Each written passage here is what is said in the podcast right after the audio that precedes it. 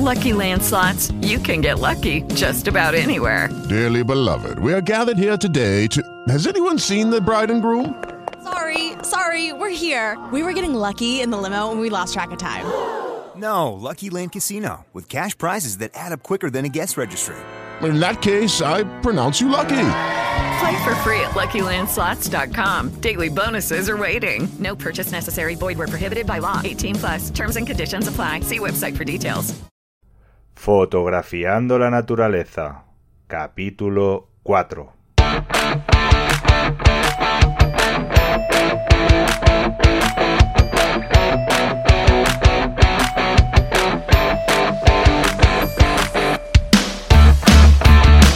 Bienvenidas y bienvenidos a este cuarto episodio del podcast Fotografiando la Naturaleza, un podcast de la red de podcast de Fotógrafo Nocturno. Mi nombre es Xavi Vicien estoy detrás del proyecto Fotografiando la Naturaleza.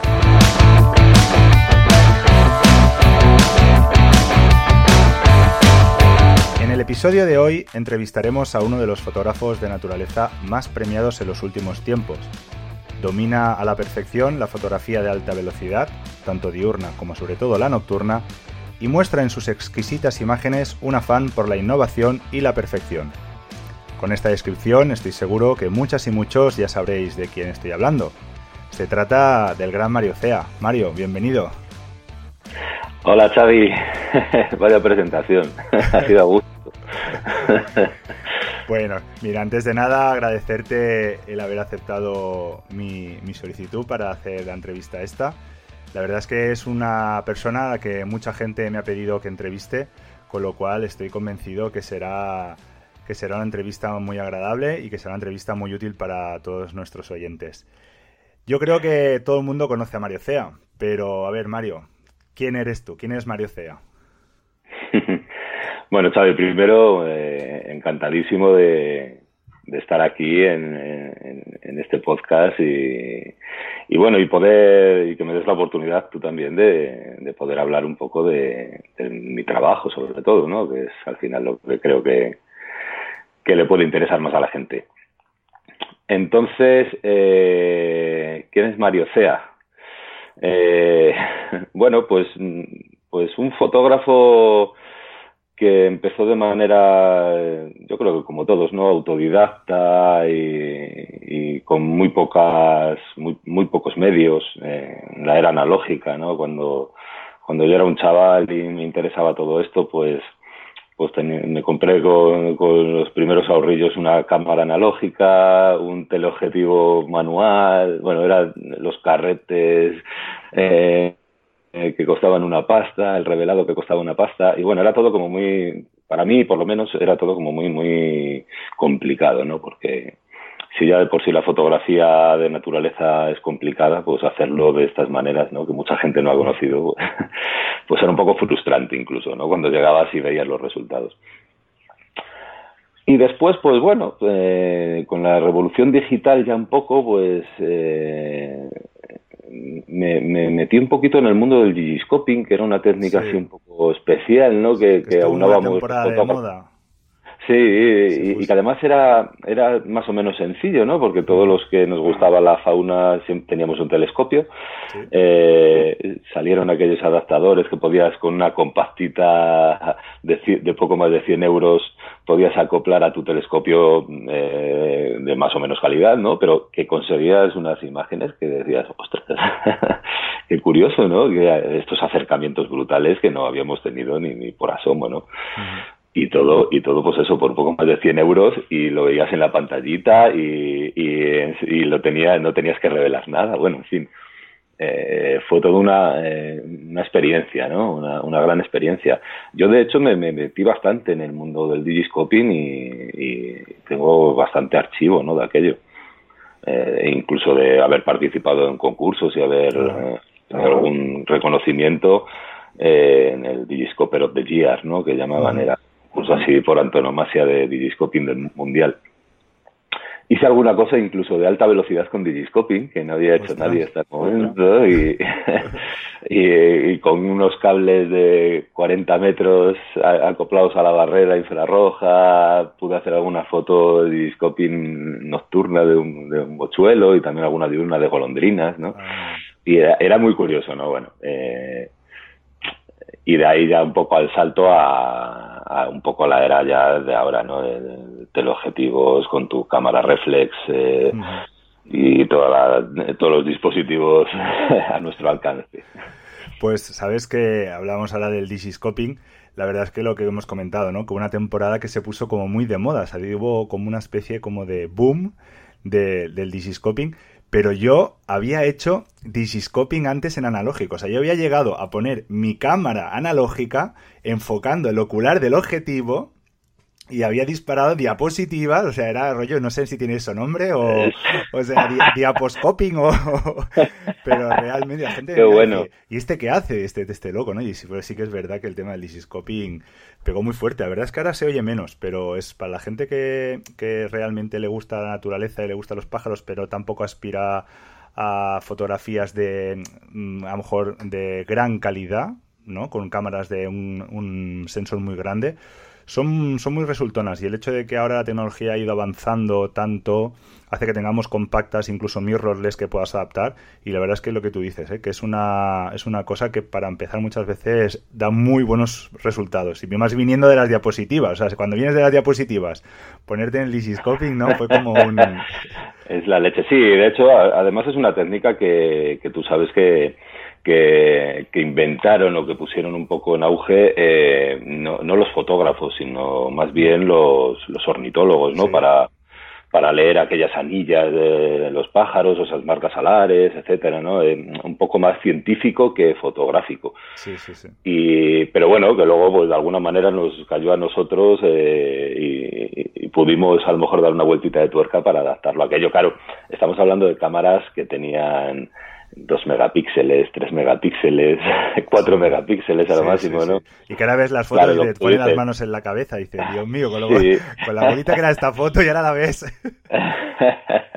sí, pero lo que tú dices, ahora hay este tipo de cámaras bridge, sobre todo, ¿no? Que ocupan poco y que tienen un zoom de 30 por que equivalen a, a 2.000 aumentos, ya mm, aquello ya no tiene sentido, ¿no? de alguna manera y con buena calidad, porque tienes al final un archivo de, de, varios megas que puedes incluso publicar si quisieras. Sí, sí, sí. El otro día que fui, estuve en el Delta Ebro con, un, con unos amigos, fuimos a, a bichear, a ver bichos, y venía uno que traía una cámara, una Nikon, de mil aumentos. O sea, imagínate ya el, lo que él desde el coche hacía la foto, pero y aumentaba, que lo que tú dices, para leer anillas, para incluso a lo mejor después los típicos, a lo mejor limícolas estos que dudabas entre una especie u otra, poderle ver los detalles, o sea que realmente esto también ha, ha, mejorado mucho, a lo mejor por eso el discoping ahora ya no está, no se ve tanto, porque quizás ya no es necesario, ¿no? Claro, ya no tiene, no tiene tanto sentido. El único problema de esas cámaras, que pues bueno, que es lo de siempre, ¿no? Que tienen sensores, por eso tienen muchos aumentos porque tienen sensores muy pequeños, ¿no? Y al final eh, esas lentes tampoco es que sean, eh, digamos, ni todo lo luminosas, ni toda la calidad eh, que, que, a veces requerimos otro tipo de fotógrafos, pero vamos, es completamente lícito y perfecto, ¿sabes? Para el que lo quiera usar. Sí, sí, sí. Bueno, pues entonces has comentado que, llegaste a la fotografía, ¿no? Para poder tomar estas imágenes de las cosas maravillosas que veías cuando eras un chaval. En tu casa, tus padres, cuando dijiste, pa, voy a comprar una cámara o tal, o había algo de afición a la fotografía dentro de tu casa? Pues realmente no había demasiada afición. Siempre hubo cámaras de fotos por mi casa, ¿eh? aún así, porque, bueno, pues, pues siempre los viajes, las comidas familiares, etcétera, pues todo, siempre hubo alguna cámara, incluso las Polaroid, ¿no? Eh, yo qué sé, siempre, eh, pero no una afición especial por la fotografía ni, ni nada. Sí es cierto que yo a lo mejor caigo en todo esto porque, porque mi madre era eh, muy aficionada a, la naturaleza en general, ¿no? Eh, tenía todas las colecciones de Félix, de Félix Rodríguez de la Fuente, la fauna ibérica, no sé qué. Eh, eh, en fin, siempre había ahí un poco como fascículos con animales, con fichas de no sé qué, tal. siempre hubo eso por ahí, ¿no? Y a mí me gustaba muchísimo. Y también otra cosa que había mucho en mi casa eh, eh, eran unos prismáticos, los prismáticos de estos de, de, la, de, la, de la guerra, yo creo que eran porque pesaban como Pero esto es de los buenos, hierro. ¿eh? Sí, sí, eran, no me acuerdo la marca ahora mismo, no sé si eran Zeus o Zei o C, una marca rara así, ¿sabes? De, eh, pero que pesaban que flipabas, eran de hierro. Pero claro, eh, yo pasaba los veranos en el, en el, campo, en una casa de campo que tenían mis padres, entonces me pasaba el día con los prismáticos colgados, viendo todo lo que había por allí y luego consultando aquella, aquella, aquellos fascículos de Félix a ver si encontraba eh, pues los animales que había visto, ¿no? Eh, un poco y luego claro por supuesto el día el día de la semana que tocaba el hombre y la tierra estábamos todos sentados allí en el, eh, delante del televisor para ver el capítulo el nuevo bueno. capítulo yo llegué ya cuando las reposiciones yo ya llegué que hacían las reposiciones ya las podías comprar todos de golpe como si dijéramos pero la verdad es que hay como un hay un gran un gran grupo ¿eh? de personas que gracias a, a Félix Rodríguez de la Fuente y a toda la divulgación que se hizo en aquel momento a través de televisión y a través de, de fascículos y cosas, y cosas como estas, que son amantes de la naturaleza ahora. Yo ahora, por ejemplo, a veces lo comento, he hecho en falta un, como un referente a nivel de, de, de este tema en la sociedad actual, ¿no? Sí, es cierto. ¿eh? Yo creo que, bueno, eh, primero yo pienso que Félix es, es irreemplazable e irrepetible, ¿no? Uh -huh. eh, esa manera que tenía él de transmitir, ¿no? La, eh, como orador, ¿no? Como, no sé, era tan especial que es, es complicadísimo. Y luego, claro, la época en la que él llevó a cabo esto no es la de hoy. Entonces sí. no había nada de información, eh, era una época de transición, eh, de, todo el mundo era cazador, en fin, eh, se, aco se aco agolparon ahí una serie de, de, factores que yo creo que hicieron que aquello fuera para por lo menos para la gente de mi quinta, ¿no? Y, y, y para y, y, tal vez para gente también más mayor, ¿no? Que consiguieron descubrir un eh, una naturaleza que no había, o, o, una manera de ver la naturaleza, ¿no? Mm. Que no habían conseguido ver hasta ese momento, ¿no? Y claro, los que nos pilló de pequeños, pues, pues eso nos marcó. Eh, y, y, yo, a los que nos gustaba el campo, pues cada vez, yo cada vez que salía quería ser feliz, ¿sabes? No sé cómo explicarlo.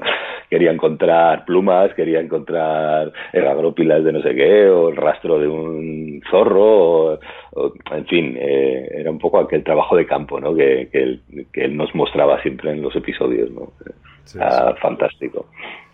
Bueno, Mario, una cosa que, que, me sorprendió cuando empecé a oír de ti, a conocerte y tal, es tu otra profesión. Porque tú, además de hacer fotos, tocas la guitarra. Sí, sí, sí, yo soy músico, macho.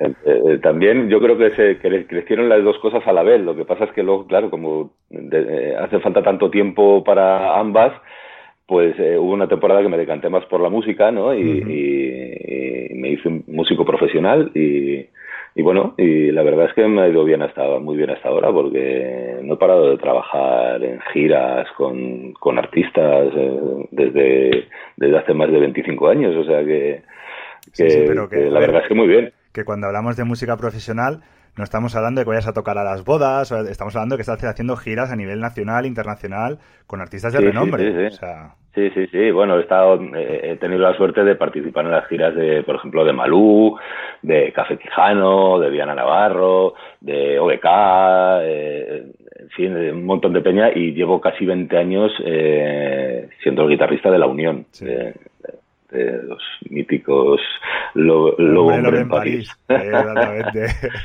Así que no, y encantadísimo, ¿eh? además siempre gente fantástica con la que con la que compartes y, y eso y ves mucho mundo al final, ¿no? Sí. Porque porque estás todo el día en la carretera y viajando de arriba para abajo, ¿no? Entonces es una profesión fabulosa, también cansa, ¿eh? Como todo, ¿no? Pero, que la gente solo ve la horita y media que te subes al escenario. Bueno, no, pero son pero viajes, hay, son ensayos, hay detrás, son pruebas sí, de sonido, que si te va un concierto de hora y media tiene mucho claro, trabajo detrás.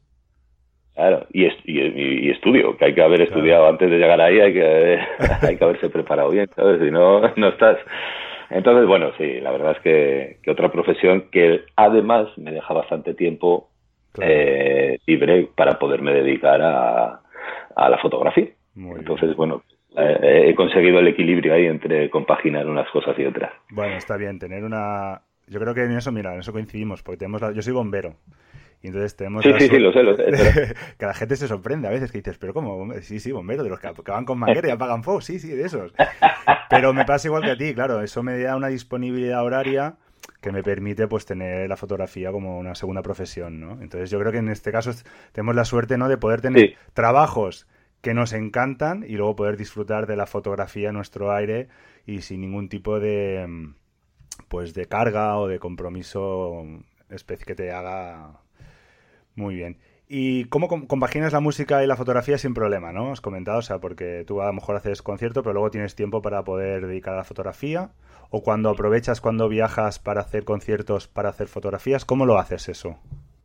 Sí, no, eh, eh, normalmente cuando viajamos para, precisamente por esto que te decía, para cuando estamos en la gira es, es complicado, ¿no? Porque, porque son muchas horas de viaje habitualmente y, y llegas a los sitios, eh, tienes el tiempo justo para irte a hacer la prueba de sonido, regresar al hotel, pegarte una ducha, subirte al escenario, terminas tarde, eh, madrugas para salir de viaje de nuevo o, de regreso a casa o a otro sitio, con lo cual es, eh, es complicado. Sí, a veces, a veces he eh, digamos, compaginado el decir, bueno, pues eh, en vez de irme con el, con el resto de la banda, me voy en mi coche, eh, hacemos la actuación y después me quedo en el sitio a lo mejor un par de días, o incluso eh, eh, me voy con mi coche, hago el concierto y después me voy a hacer una masterclass o una formación a, no sé dónde que me toca al día siguiente, ¿sabes? Entonces, bueno, eh, intento hacer encaje de bolillos ahí con todo esto, ¿no? Pero normalmente cuando voy a tocar, voy a tocar y cuando voy a hacer fotos, voy a hacer fotos.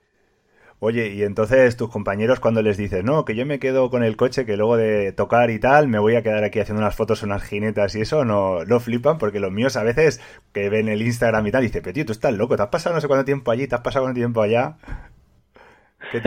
Sí, la verdad es que, hombre, que a, veces es un poco sorprendente, ¿no? Para la gente que, que, no, que es un poco profana de esto.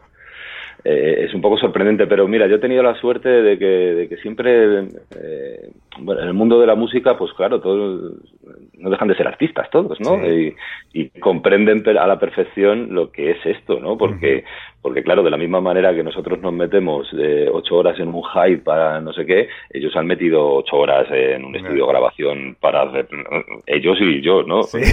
yo, pero que hablo, hablo de ellos como, como que, que entienden de sobra y cuando nos metemos en una furgoneta nueve horas para ir a no sé dónde o en un avión quince horas para llegar al otro lado del mundo para tocar y la prueba de sonido y los cacharros y tal, es todo como muy afín. ¿Vale? Entonces sí, sí de repente a lo mejor dicen, bueno, pues es un poco raro, ¿no? Pero lo entienden perfectamente. Mm. Y luego, bueno, pues sí, cuando le enseñas fotos y tal, pues saben apreciarlas de otra manera también, a lo mejor que alguien que no tenga ningún ningún tipo de feeling con, el, con, la parte artística ¿no? de todo Bueno, es que al final lo que tú dices, estamos hablando de dos facetas artísticas que pueden ser perfectamente complementarias. Al final, que es artista, es artista. O sea que. Y no tendrás alguna otra faceta artística por ahí escondida, ¿no? O sea, a ver, yo con medias y tú, tú bailando danza clásica no te veo. Pero pintura o escultura o algo. No, macho, y fíjate, luego yo, eh, no, sé, hay gente que tiene facilidades para todo esto. Yo pinto fatal, dibujo fatal. Entonces eres como yo, ¿no? Haces fotos porque éramos, somos muy malos dibujando. sí, pintar se me da bien, pero la, la fachada de mi casa, ¿sabes? Cuando tengo que coger el rodillo y eso soy bueno, pero eh, sí tengo que decir una cosa, soy bastante manitas, eso sí, ¿no? O sea, si me tengo que poner a arreglar algo, eh, le meto. ¿Vale? Y, no me corto tampoco, o sea, he desmontado televisores, he desmontado ordenadores, he desmontado lavadoras, me da igual, yo desmonto todo, incluso cámaras fotográficas alguna vez también he abierto porque de repente, yo qué sé, le sonaba para un tornillo.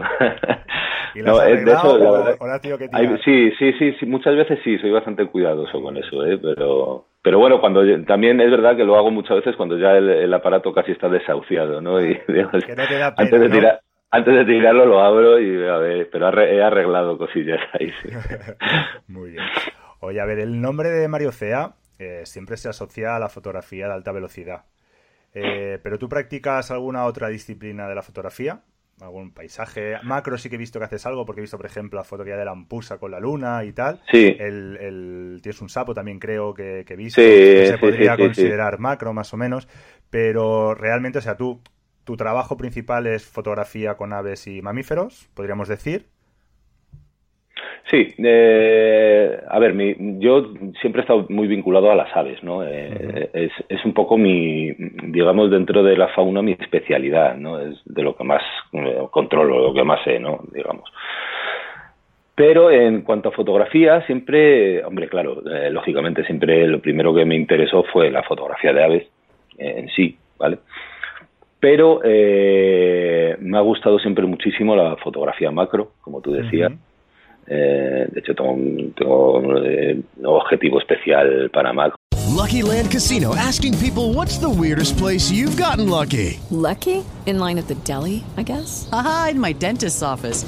More than once, actually. Do I have to say? Yes, you do. In the car before my kids' PTA meeting. Really? Yes. Excuse me, what's the weirdest place you've gotten lucky? I never win and tell. Well, there you have it. You can get lucky anywhere playing at LuckyLandSlots.com. Play for free right now. Are you feeling lucky? No purchase necessary. Void where prohibited by law. 18 plus. Terms and conditions apply. See website for details. Okay, round two. Name something that's not boring. A laundry? Ooh, a book club. Computer solitaire, huh? Ah, oh, sorry. We were looking for Chumba Casino. That's right. ChumbaCasino.com has over 100 casino style games. Join today and play for free for your chance to redeem some serious prizes. ChumbaCasino.com. No purchase necessary. Forward, prohibited by law. 18 plus terms and conditions apply. See website for details. Un 180 macro de Canon, eh, tengo los anillos, los tubos de extensión. Uh -huh. tengo, en, en, fin, tengo, eh, digamos, un kit que de vez en cuando y, y bastante a menudo eh, eh, sí que me gusta utilizar eh, y aunque no muestro a lo mejor tampoco muchas imágenes de este tipo tengo un archivo bastante grande de, de insectos de anfibios de, de abstracciones de, de, objetos. Bueno sí me, me gusta mucho. La fotografía de paisaje eh, la toqué la he tocado bastante por encima vale sí, me gusta muchísimo pero eh, no, no, la, no la he practicado demasiado, ¿no? Eh, pero sí la vertiente nocturna del paisaje, uh -huh. ¿no? Entonces, eh, y eso tiene una explicación, es porque por, por, mi trabajo como músico, sí. eh, lo de eso de ir a hacer amaneceres, a mí no me, o, o empalmo o no puedo. y si empalmo, normalmente no voy a llegar demasiado. Sale borrosa, sale borrosa, ¿no?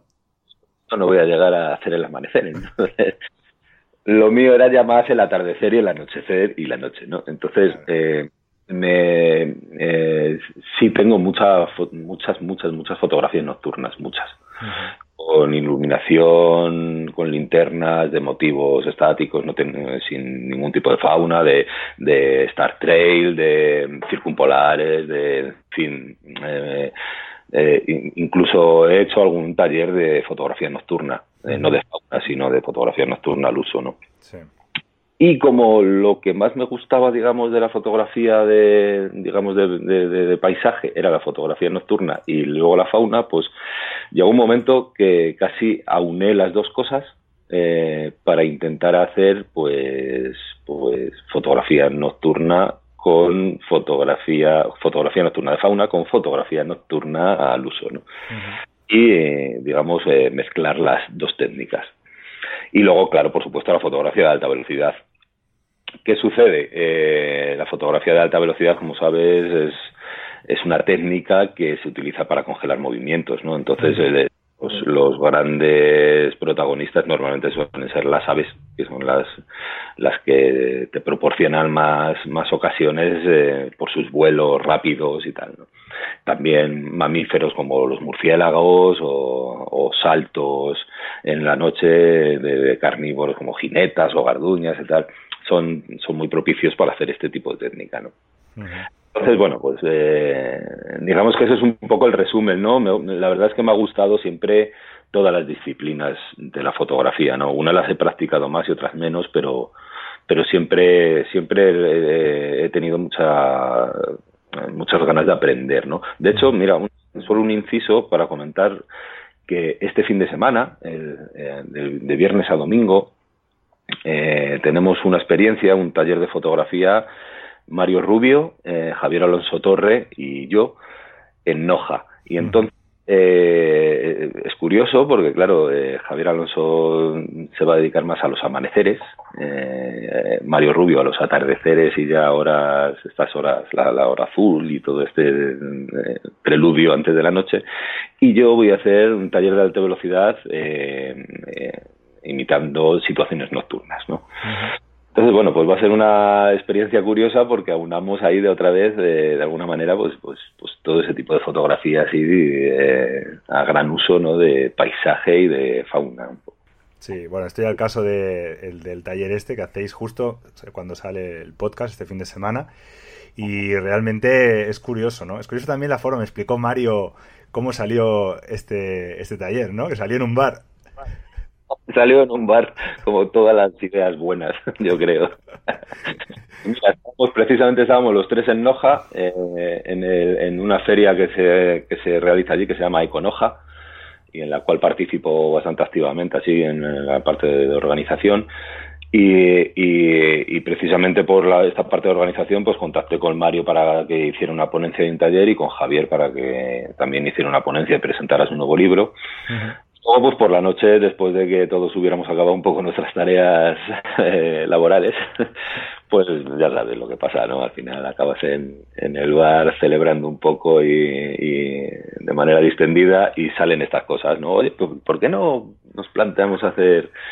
Y de hecho eh, está fantástico porque tenemos el taller completo. eh, eh, y, y yo creo que la experiencia va a ser tan buena que espero que lo podamos repetir en, en más, más ubicaciones, porque creo que es, bastante completa y, y a la gente le, le puede gustar ¿no? el, el tener este tipo de, de experiencia con tres formadores ¿no? que, que, que al final, bueno, pues eh, hay veces que, que el, el tenerlos por separado es eh, más complicado y te requiere más tiempo, ¿no? Al final, si consigues eh, hacer un fin de semana denso de fotografía y la gente tiene ganas de aprender, pues, pues es una buena, un buen, un buen momento de, Sí, de sí. hacerlo. Sí, es difícil juntar a no a tres formadores, sino a tres referentes, ¿no? Cada uno en su disciplina y poder obtener un fin de semana tantos conocimientos de, de disciplinas que al final tienen que ver con la noche, ¿no?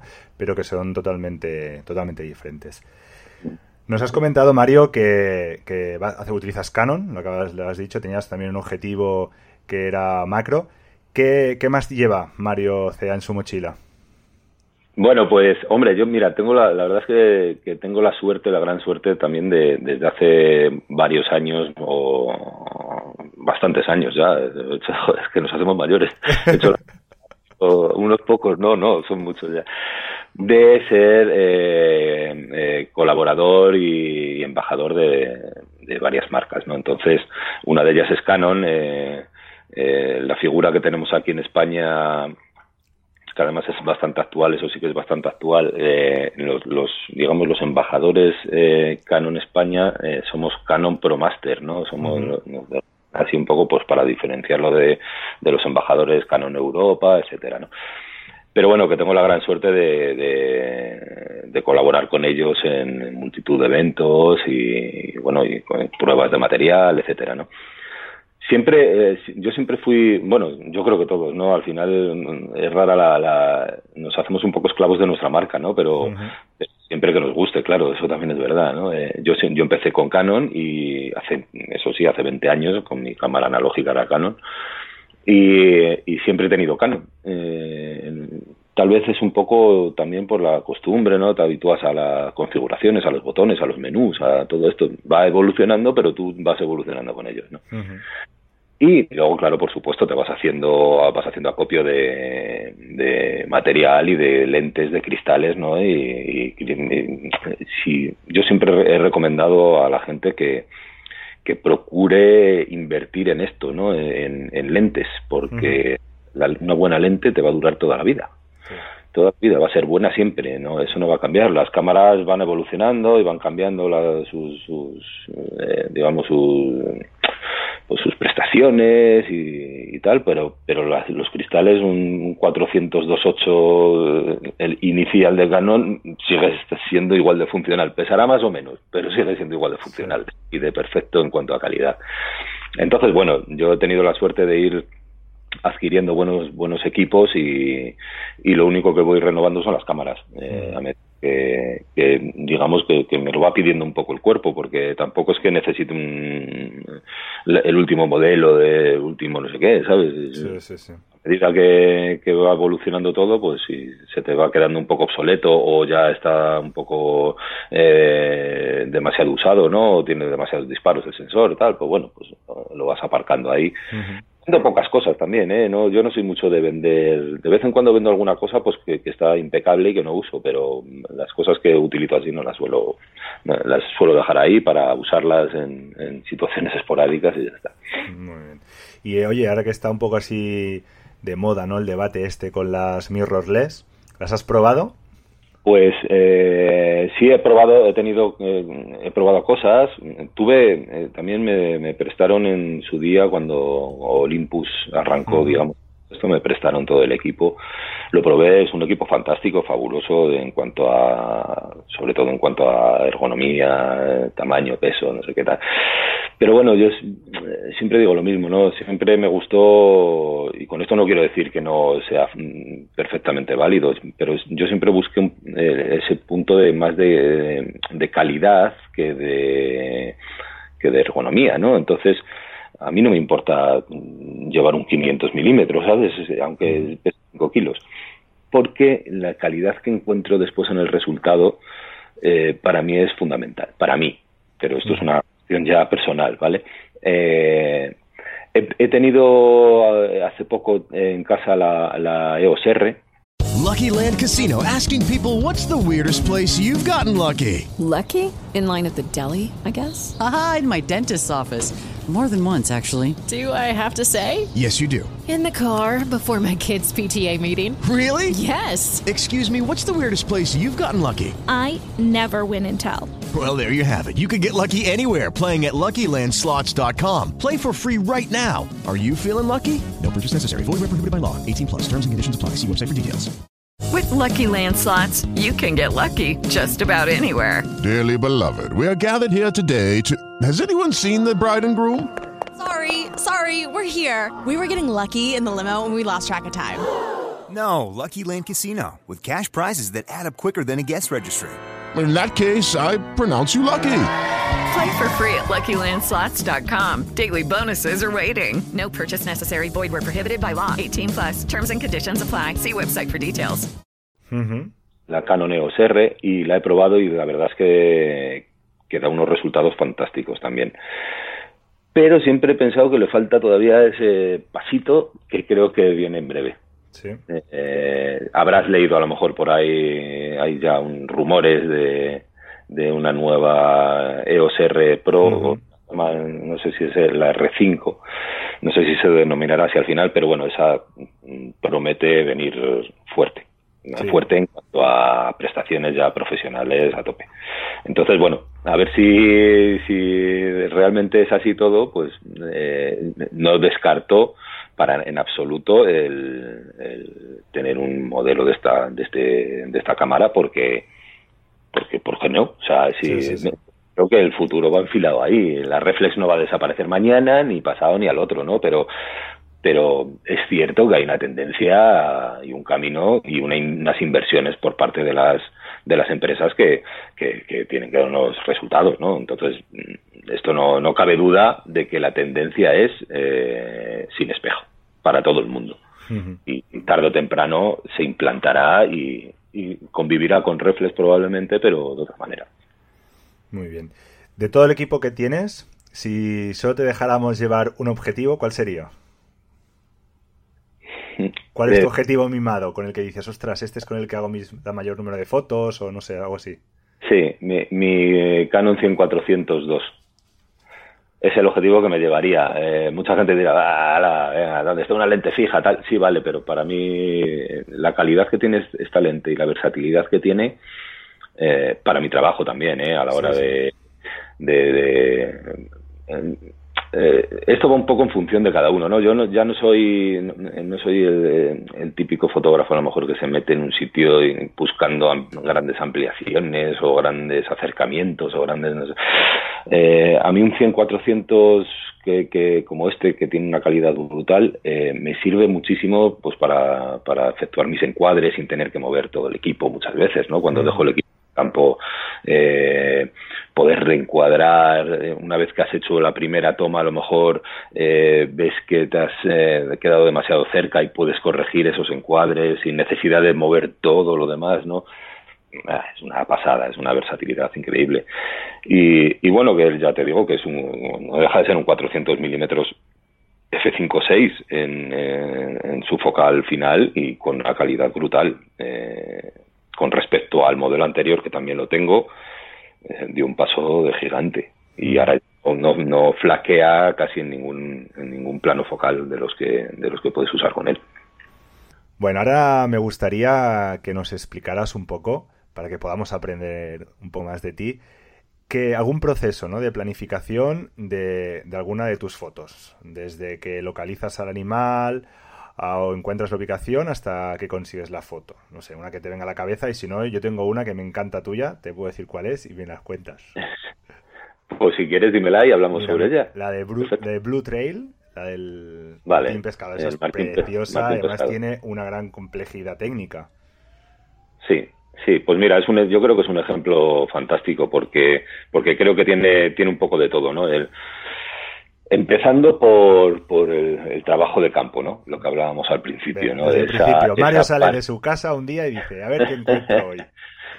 esa parte, esa fíjate que ahora además eh, las cosas se han puesto más fáciles, ¿no? Porque yo hay veces que cuando eh, me planteo el decir, voy a, quiero intentar hacer cosas con un martín pescador, ¿no? Como es este caso, ¿no? Pues hay veces que incluso eh, agarro Google Maps, la gente igual le va a sonar esto a, coña, ¿no? Pero agarro Google Maps y me pongo a buscar zonas eh, propicias para el animal, ¿no? Eh, riberas de ríos, charquitas, no sé qué. Eh, procuro que estén cerca de donde yo vivo, porque claro, si, si para hacer muchas sesiones me tengo que desplazar 100 kilómetros todos los días, pues, pues al final lo abandonas, ¿no? Entonces, procuro que estén en un radio de acción más o menos eh, a mano, ¿vale? Para poder ir, si no todos los días, cada poco tiempo. Y ahora explicaré un poco el porqué de esto también, ¿no? Bueno, pues a lo mejor una vez que he localizado esto, pues eh, lo que hago es que me salgo con mi coche, con mis prismáticos y, empiezo a, a, llegar a estas ubicaciones, a estos emplazamientos, ¿no? A buscar, a ver si hay efectivamente el sujeto, ¿no? Eh, muchas veces no lo encuentras y otras veces sí, ¿no? En las veces que lo encuentras, pues ya te empiezas a plantear si la zona que has localizado es propicia, ¿no? Para, para hacer dependiendo de qué foto es propicia. Y si, y también otra cosa importante, si es tranquila que, claro, si es un sitio de mucho paso de gente o si es de, en fin, de, coches, de maquinaria, porque hay una gravera cerca, yo que sé, cualquier cosa que te puedas imaginar, pues ni tú vas a estar cómodo, ni los bichos suelen estar cómodos, ni, ni, ni puedes dejar muchas veces cosas preparadas o semi preparadas para no, para no tener que montar cada día, eh, eh, digamos, los equipos y todo esto.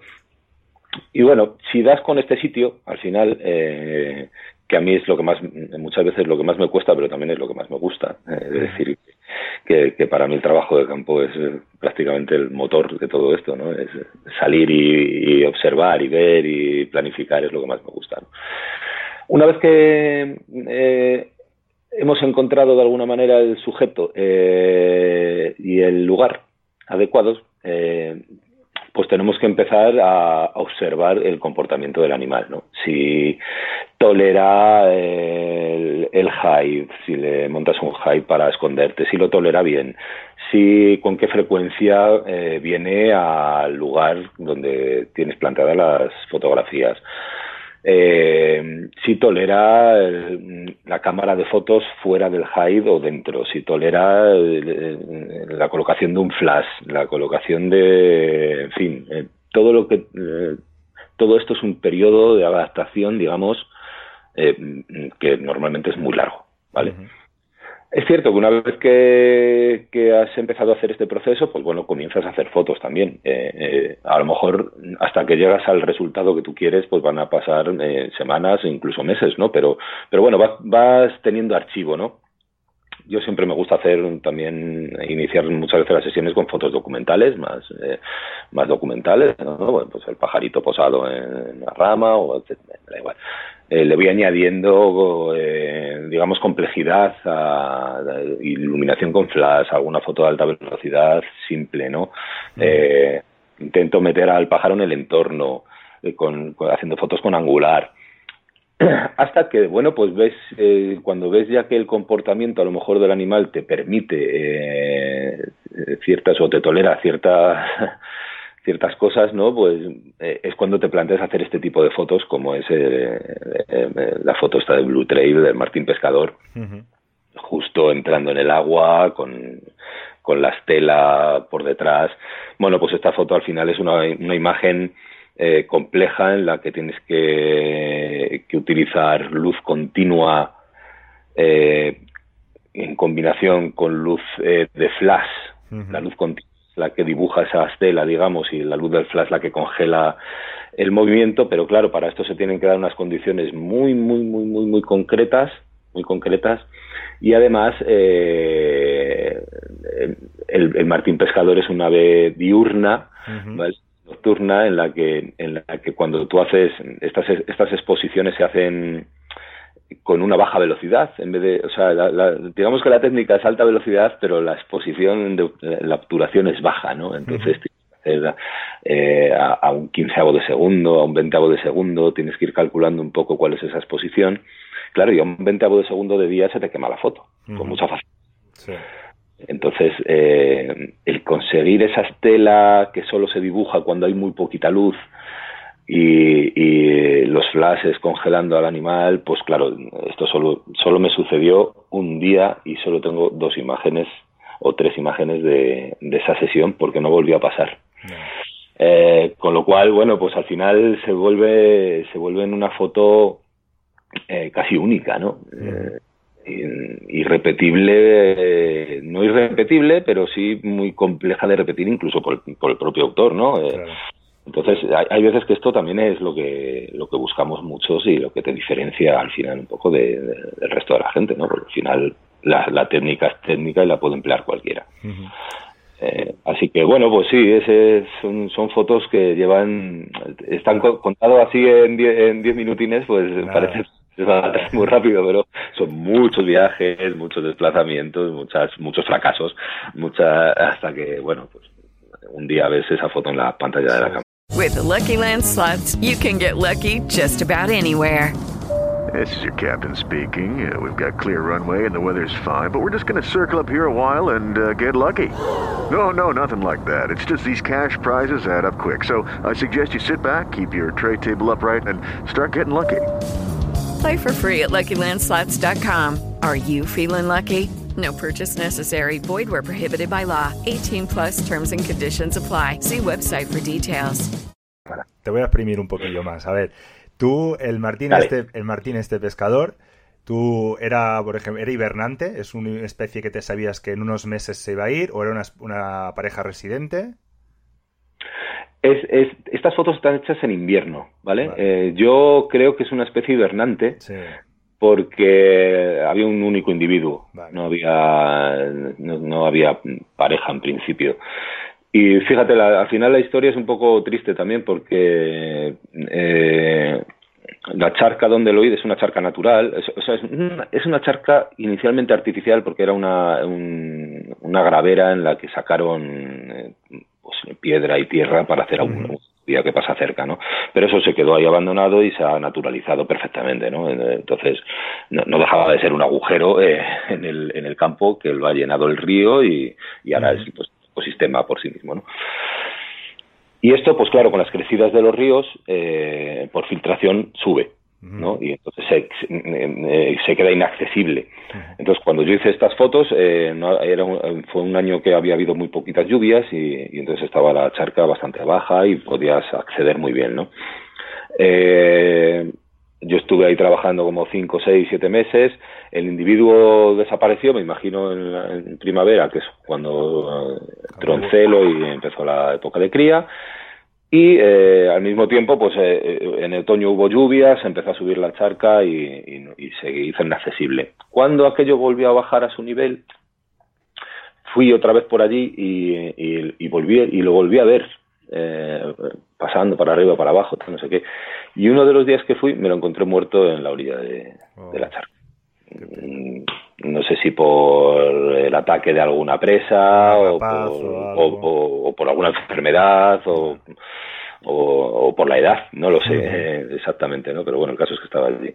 Y hace poquito estuve otra vez y, y ha colonizado el sitio otro, ejemplar individuo. nuevo.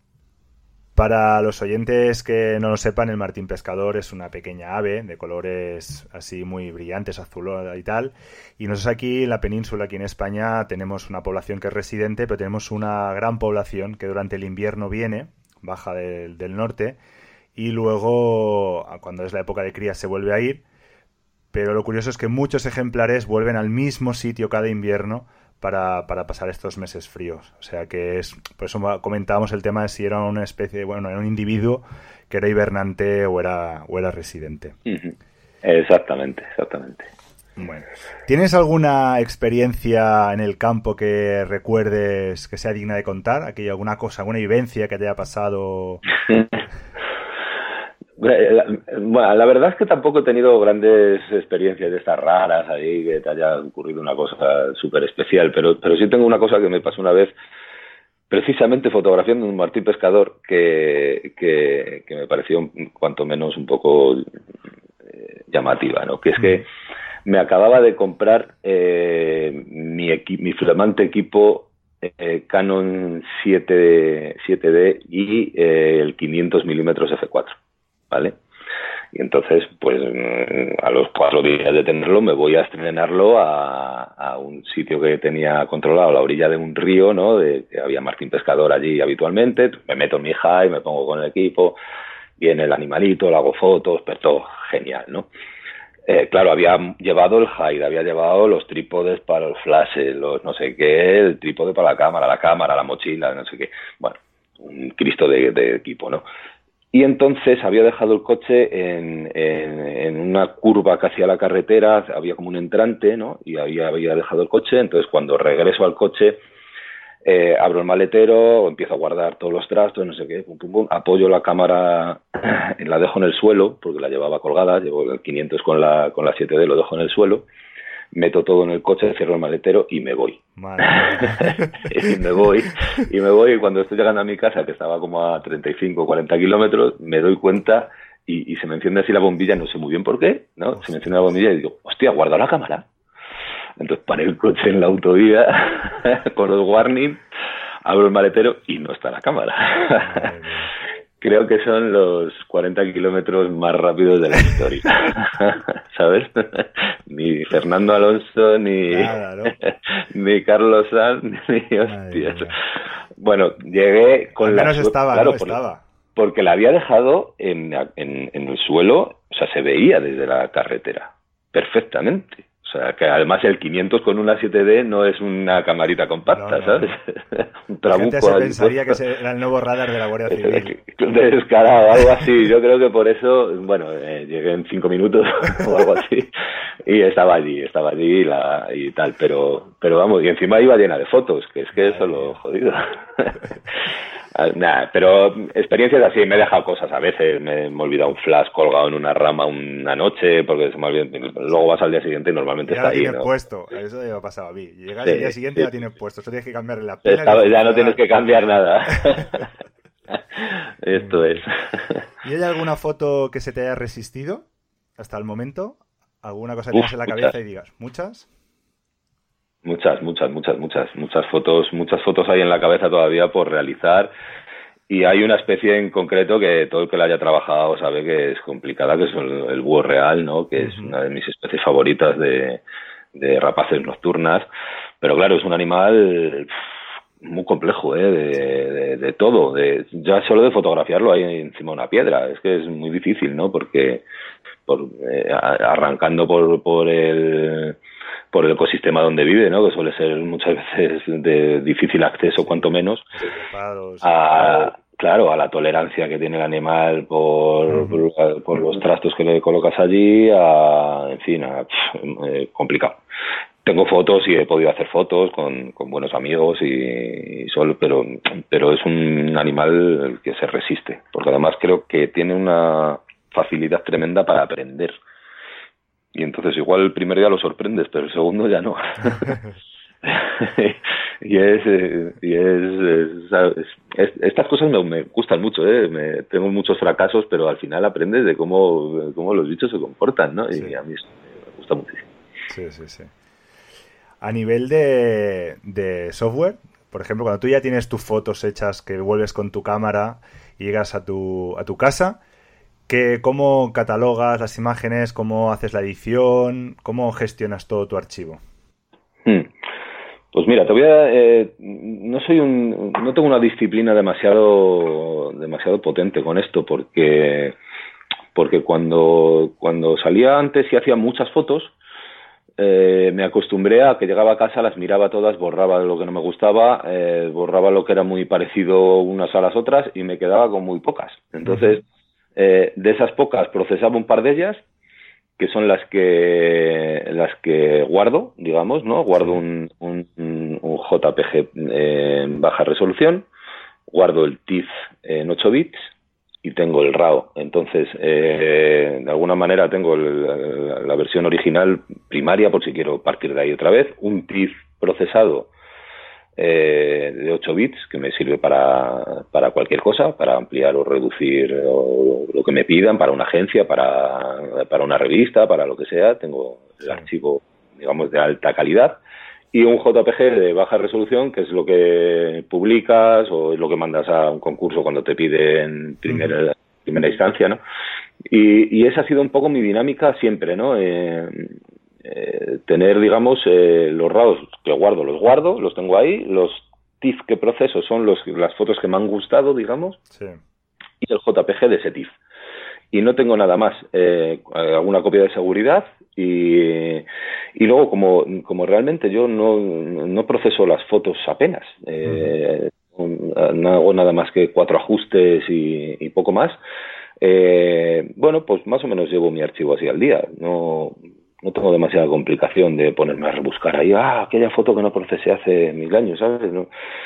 O este trabajo que llego, lo hago porque me cuesta muy poquito tiempo y, y, lo termino y, así se queda. Eh, simplemente recuperarlo cuando me lo piden para alguna cosa y, mandarlo en el formato y en el tamaño que me, que me pidan y poco más.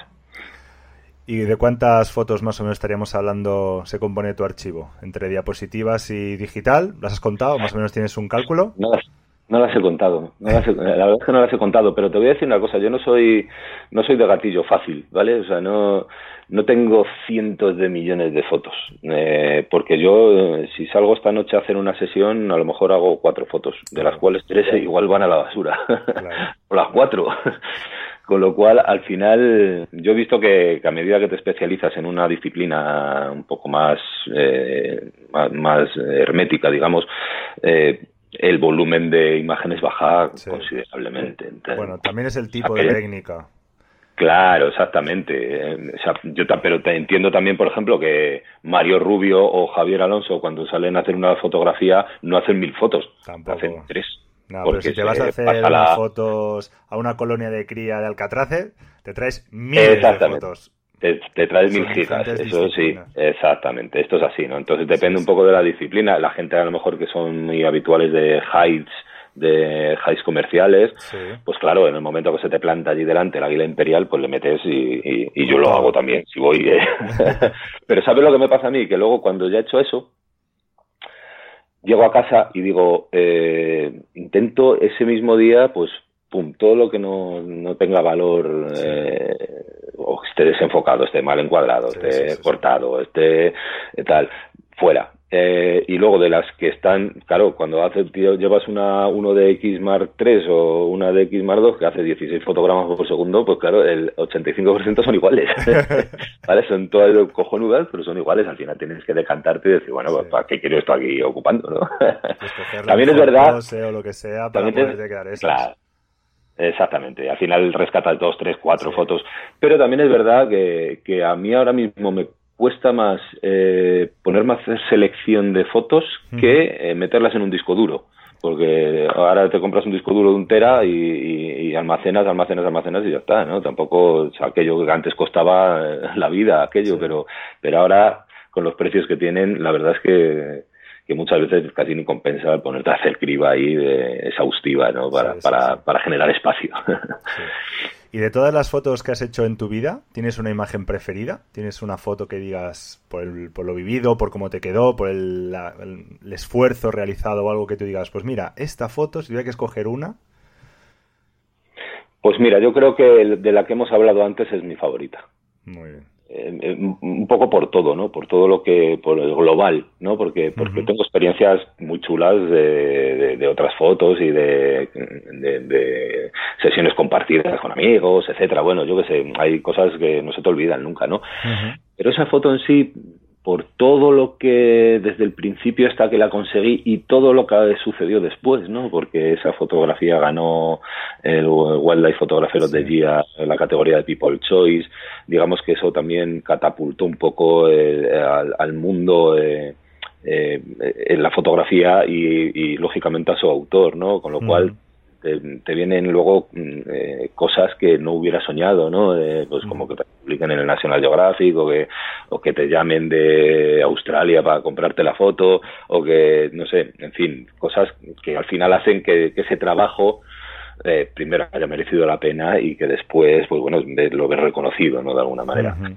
Y creo que esa, esa foto sería la, digamos, eh, mi buque insignia, ¿no? El emblema de, de mi trabajo, ¿no? Y también creo que es la más conocida, con lo cual, eh, el otro día no sé por qué me dio por resubirla al Instagram y, y no sé si ha tenido 20.000 visitas otra vez. O sea que sigue estando ahí en el candelero. Sí, sí. Bueno, por si alguien no la ha visto, si te parece, la dejaremos en las notas del programa y en la web para que todo el mundo la pueda ver, porque realmente es una imagen espectacular.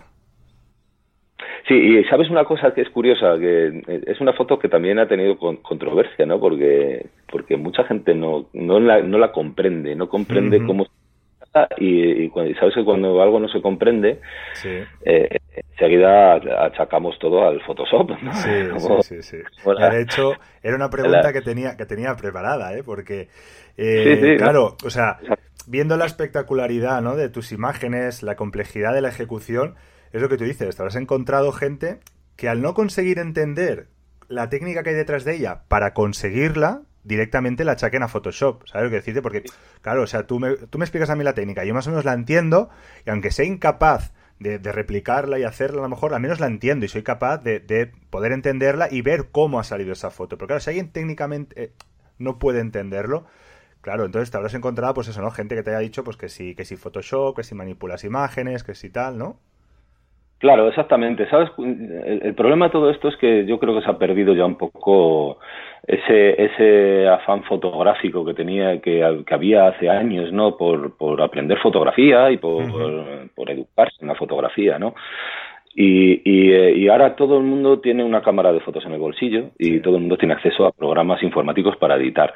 Entonces, eh, creo que, que la edición fotográfica, pese a que me encanta y que es una cosa que, que cuando veo cosas que la gente hace y las hace de maravilla, eh, lo, alucino, creo que, que se, se tenía otro destino antes, ¿no? Era el crear eh, otro tipo de cosas sin, sin intentar engañar eh, o intentar falsear la realidad, ¿no? Y, es, y al final todo eso se va confundiendo y, y la gente, pues claro, eh, en- entre que muchas veces no hay los conocimientos suficientes y que no, la gente no lee, no se paran a, a ni siquiera a leer lo que has puesto, no se paran a ver de dónde es esa imagen, ¿no? O sea, una imagen que ha ganado el Wildlife Photographer of the Year no puede estar manipulada. O sea, eso no, ya partimos de ahí, ¿no? Entonces, cuando la gente no está un poco al tanto de todas estas cosas, pues, eh, pues eh, cogen el atajo, eh, van al camino rápido y dicen, "Ah, este tío lo ha editado, ¿sabes? Y, y puesto esto y además lo ha hecho mal porque se lo ha puesto arriba y abajo, ¿no? ¿Sabes? Decía, es que eso es una edición mala y encima se te ha olvidado clonar la estela de arriba, además yo qué sé, tío, pues cosas de estas que, que, que, bueno, pues que a veces te hacen risa, a veces te, te duelen, ¿no? Un poco porque ves un poco la, la, eh, la falta de, de, interés y de cultura a veces fotográfica en la gente y que luego tampoco tienen ningún interés por preguntarte, porque yo... Eh, habrá gente que no, pero yo soy un tío que a mí si me preguntas cómo se hace una cosa te la digo. O sea, no tengo problema en decir cómo está hecho eh, cualquiera de mis, de mis imágenes, ¿no?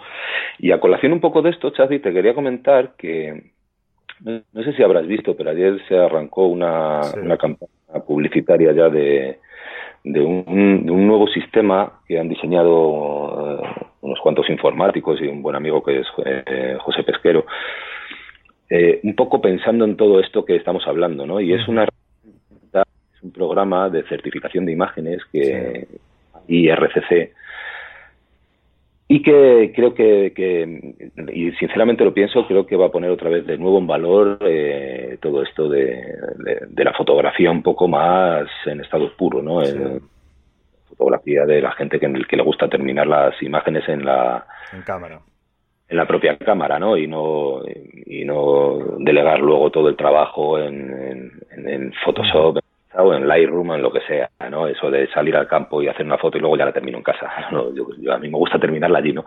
Y esta herramienta yo creo que, que desde aquí un poco a todo el que me, me escuche le, le, emplazo a que, a que entren y la prueben porque además te puedes registrar y tienes tres certificaciones gratuitas para poder mm, testar el, el, la máquina y el, el, programa en sí. Eh, pueden entrar en ircc.foto, foto con, ¿vale? PH con PH y ahí pueden eh, registrarse y ver un poco de qué va todo esto, ¿no? Y informarse un poco porque realmente tengo la sensación de que, de que va a revolucionar el, el, el, mundo de la, no de la fotografía general, pero sí un poco el mundo de la, de, de la fotografía, sobre todo de fauna o de, de, naturaleza y de, fotos, de. Sí fotoperiodismo, creo que va a ser un, un, una gran herramienta para darle veracidad otra vez a las imágenes, mm. sin necesidad de que nadie lo ponga en duda, porque porque quiero decir, es una, es una certificación, es como cualquier otra cosa, ¿no? Si tiene sí, el sello sí, de... Eh, lo tiene, y esto no será al azar tampoco. Entonces, por eso digo que la gente que sería complicado de explicar aquí ahora tal, a lo mejor algún día podías eh, contactar con Sí, sí. te lo explicará bien hacer un podcast de esto porque es interesantísimo y además muchos de los certámenes eh, eh, creo que lo van a implantar, empezando por Monfoto, que va a ser, eh, que ya en sus bases va a estar implantado. Eh, nosotros en la, en el, yo soy jurado de, de la FIO. Uh -huh.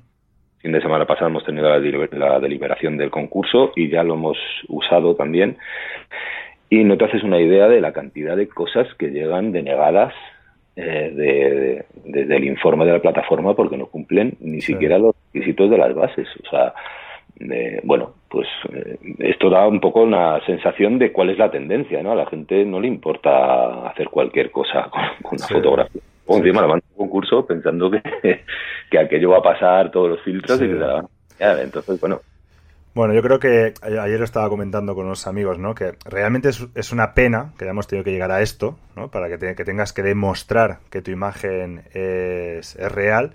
Pero básicamente es un, un, portal web que lo que hace es tú le envías la, el archivo RAW y el JPG y te certifica que, que ha habido una cierta manipulación que se considera pues la edición básica de una fotografía. Y de esta forma luego tienes pues un archivo con un certificado digital que a la hora de presentarlo en concursos y tal pues ya tienes validez y luego no necesitas enviar el RAW y etcétera etcétera.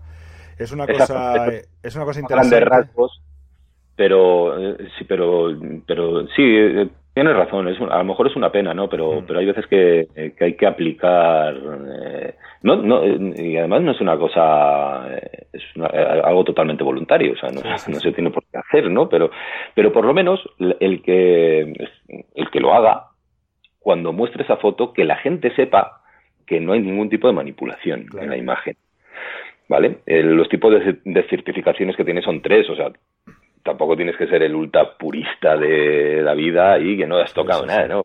eh, puedes eh, tocar cosas y depende de lo que toques te certifican de una manera o de otra. Pero bueno, todos estos entresijos están ahí dentro y, y, realmente creo que va a ser una, una buena cosa. Eh, poner un poco en valor otra vez pues estas cosas, ¿no? De, terminar la foto en la propia cámara y de, y de, y de que los fotógrafos sean fotógrafos, ¿no?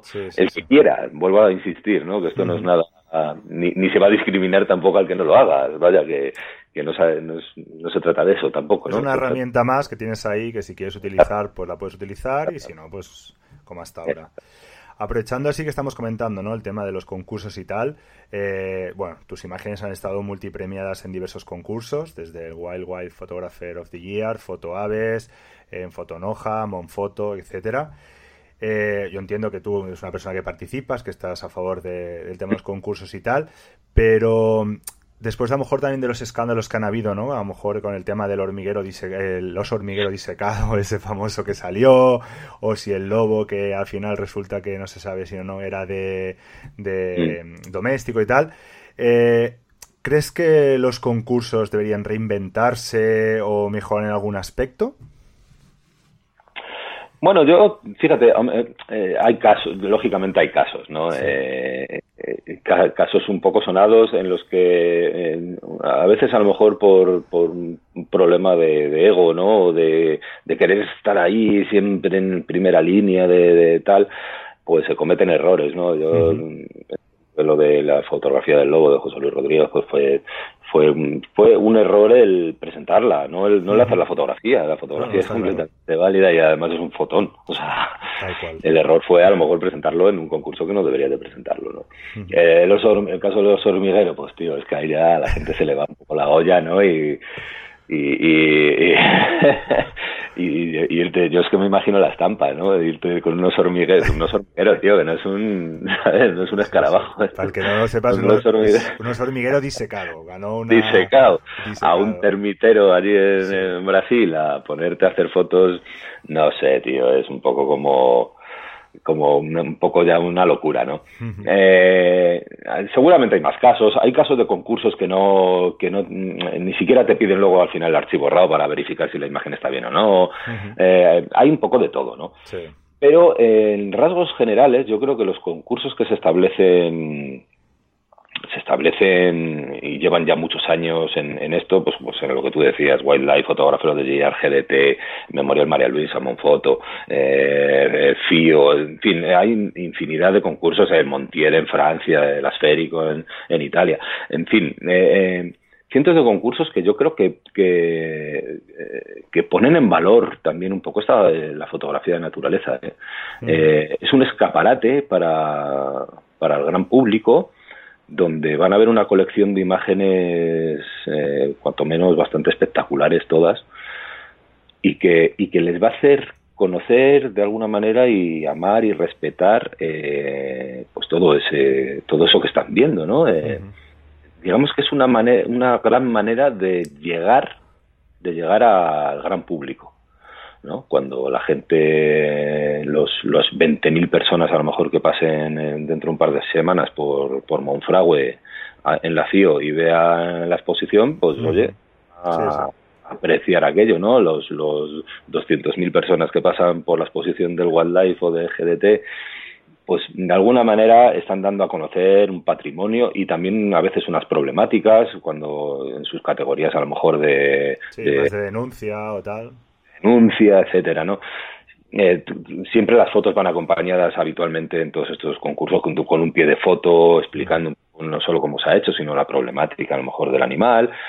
Bueno, yo creo que eh, yo siempre he pensado que, aparte de la parte mm, eh, concursera de he ganado, he dejado de ganar, queda el segundo, queda el primero, no sé qué en esto, hay una parte importantísima que es de divulgación y creo que los concursos son una plataforma fabulosa, fabulosa, que muchas veces eh, una foto en el tu disco duro no va a hacer nada eh, más allá que estar en el disco duro y que la puedas ver tú y tus amigos ahí de vez en cuando, pero, pero cuando eso lo enseñas eh, y lo sacas al mundo, ¿no? Y, siempre tiene un trasfondo, ¿no? Y, y, va a impactar de manera diferente a las personas. Así que creo que creo que está bien. Luego Lógicamente siempre hay casos, ¿no? De los Sí, concursos sí.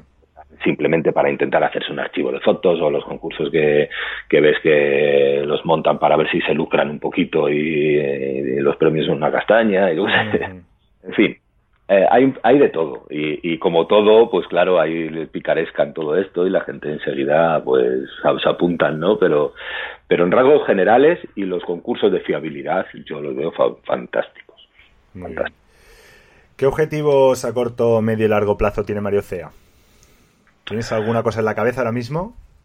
Bueno, pues no, realmente, fíjate, mi manera de trabajar siempre fue, eh, me voy encontrando las cosas más que buscándolas. Entonces, mientras estoy haciendo algún trabajo, pues me encuentro otras cosas y, y, y evoluciono a partir de ahí, ¿no? Y, ahora mismo, pues nada, llevo una, una temporadilla así haciendo unas fotos de, de, de un carabo, ¿no? Una, una rapaz nocturna también así curiosa.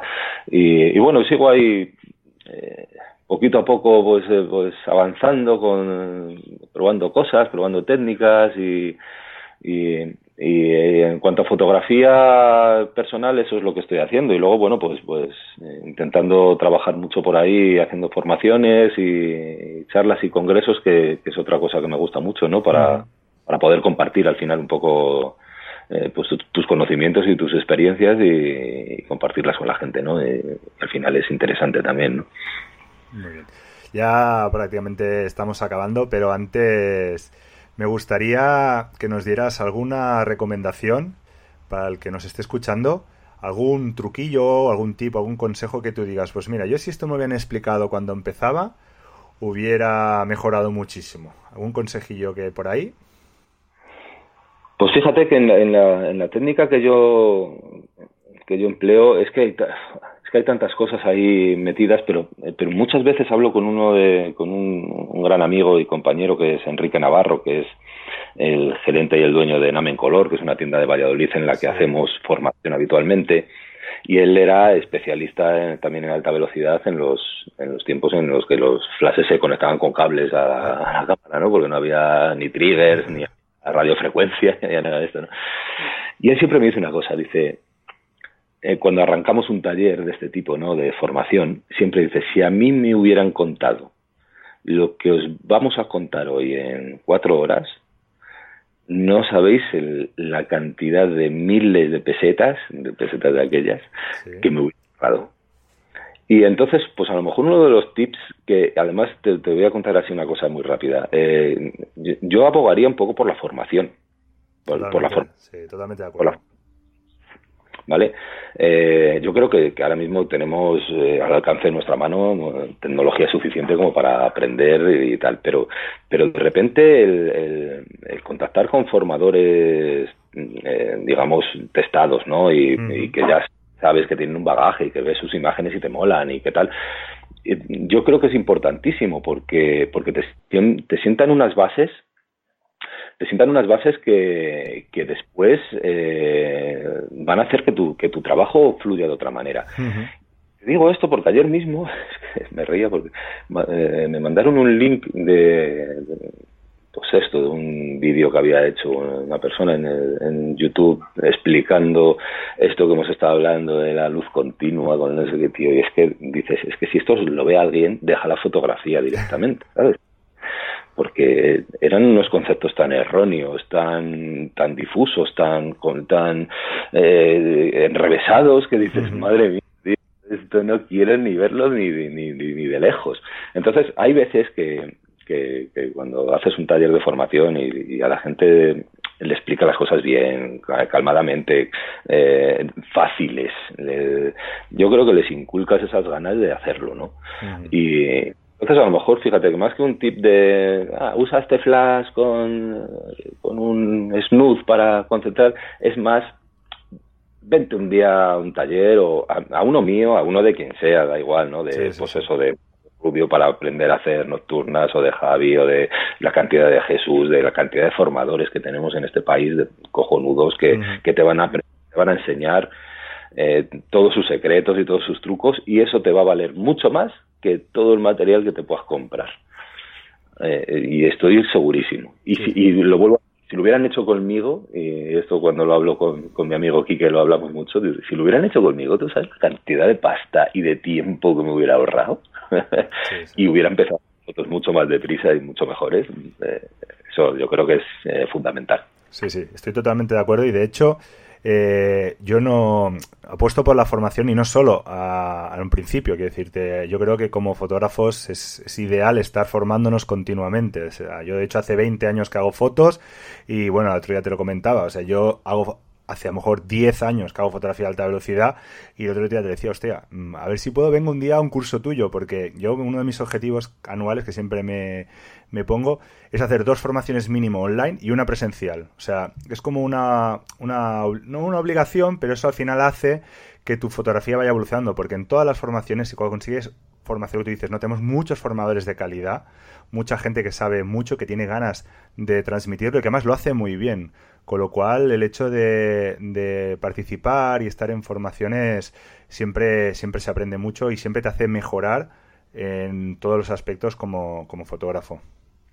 Exactamente, es que es así. Tú, tú lo has dicho, o sea, nosotros mismos, los propios formadores, muchas veces eh, igual te quedas en tu zona de confort y no sales de ahí, pero a mí, mm, yo soy un poco como tú, me encanta ir a los talleres de los demás, ¿sabes? Y muchas veces barbaridades. Estoy deseando que llegue este fin de semana, porque sé que voy a aprender una barbaridad solo de estar con Javi, con, con Mario allí eh, compartiendo eso. O sea que, vamos, es, es fundamental fundamental, porque además la, la, la, tecnología, las técnicas, las cosas avanzan y, estar un poco al día, ¿no? De todo esto, si queremos luego poder compartirlo, ¿no? Sí, sí, Así, sí, vamos, desde luego.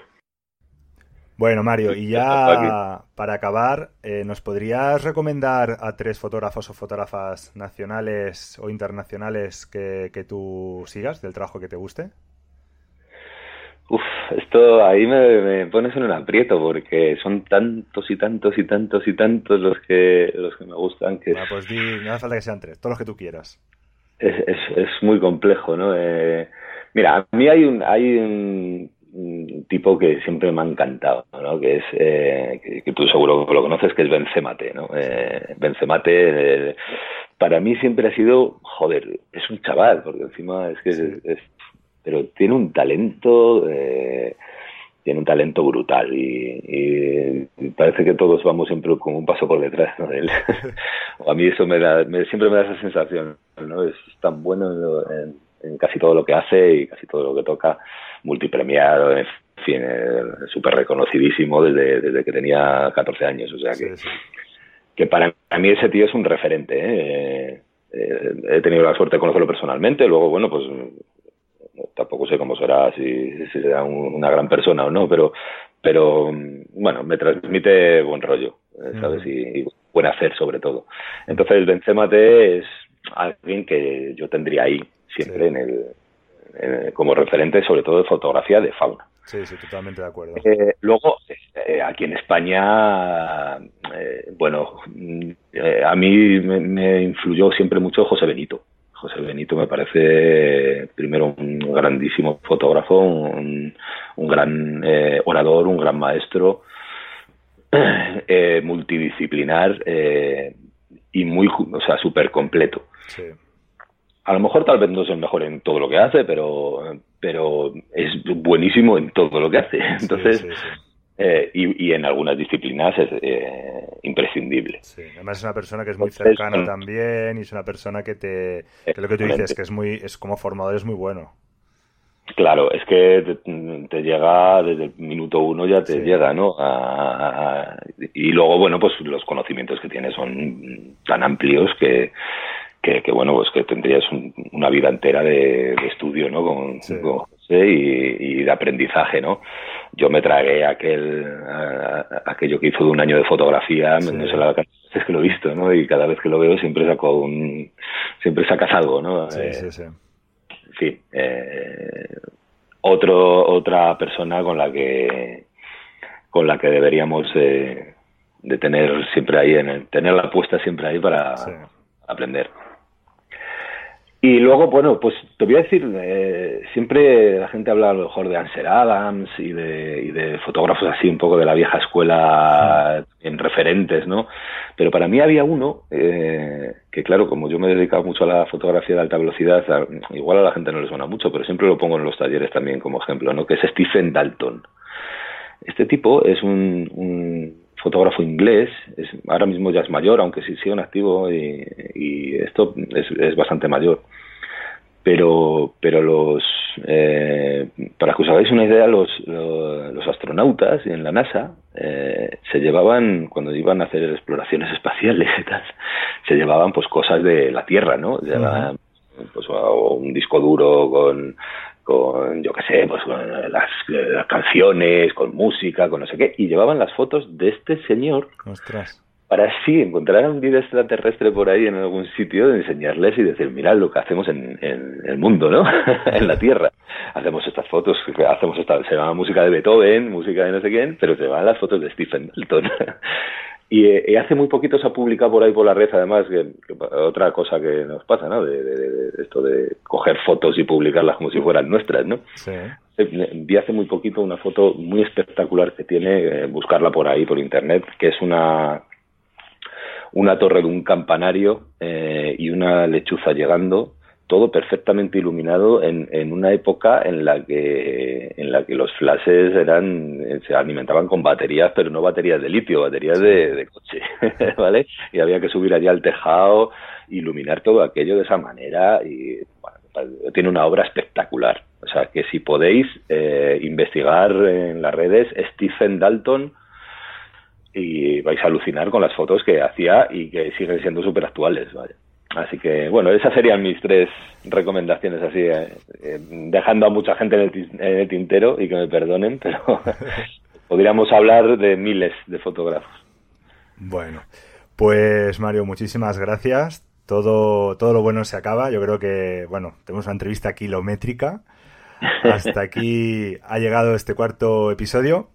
Espero que hayas pasado un buen rato y, bueno, y vosotros hayáis aprendido algo de este auténtico crack de la fotografía de alta velocidad. Lo dicho, muchísimas gracias por aceptar la invitación. Muchas gracias, Xavi. Ha sido un, un auténtico placer y, y nada, aquí estoy para lo que necesitéis y cuando queráis, ¿vale? Muy bien. A ver, momento spam, ¿dónde te podemos encontrar? ¿Redes sociales, web? Sí, redes sociales, Facebook e Instagram. eh, eh, clicando Mario Cea os va a salir enseguida. Y, y mi web eh, está en proceso un poco de remodelación, pero es eh, Mario, Mario Cea Formación, ¿vale? En la que, que espero que prontito también esté renovada y encontréis ahí, aunque está en funcionamiento, ¿vale? Podéis entrar y hay cosas, pero no está demasiado actualizada ahora mismo. Entonces, cuando eh, se pondrá a punto en breve. Muy bien. Oye, por cierto, tengo previsto hacer un episodio sobre alta velocidad, la técnica que tú tanto dominas. Eh, bueno, te lo tomes como un atraco a mano armada, así, delante de todo el mundo, pero ¿te animarías otro día a venir y ayudarme con el episodio ese? Por supuesto, cuando quieras. Ya está, firmado. cuando quieras. Sabes, sabes que para mí será un placer. Que piensa que te han escuchado millones y millones de personas, o sea, que te puedes echar atrás. Eh, ¿eh? para nada, para nada. Esto es un contrato verbal firmado aquí ahora mismo. Bueno, pues Mario, lo dicho, muchísimas gracias. Y ahora sí, que ya llegó el final del episodio. Si os ha gustado, no dejéis de suscribiros para no perderos los próximos programas. Os agradeceré también que dejéis vuestros me gustas y comentarios en iBox, valoréis el podcast con 5 estrellas en Apple Podcast y hagáis correr la voz de la existencia de este podcast entre vuestras amigas y amigos. Nos escuchamos en 15 días y recordad que la mejor foto es la que está aún por hacer. Buena luz y mejores fotos.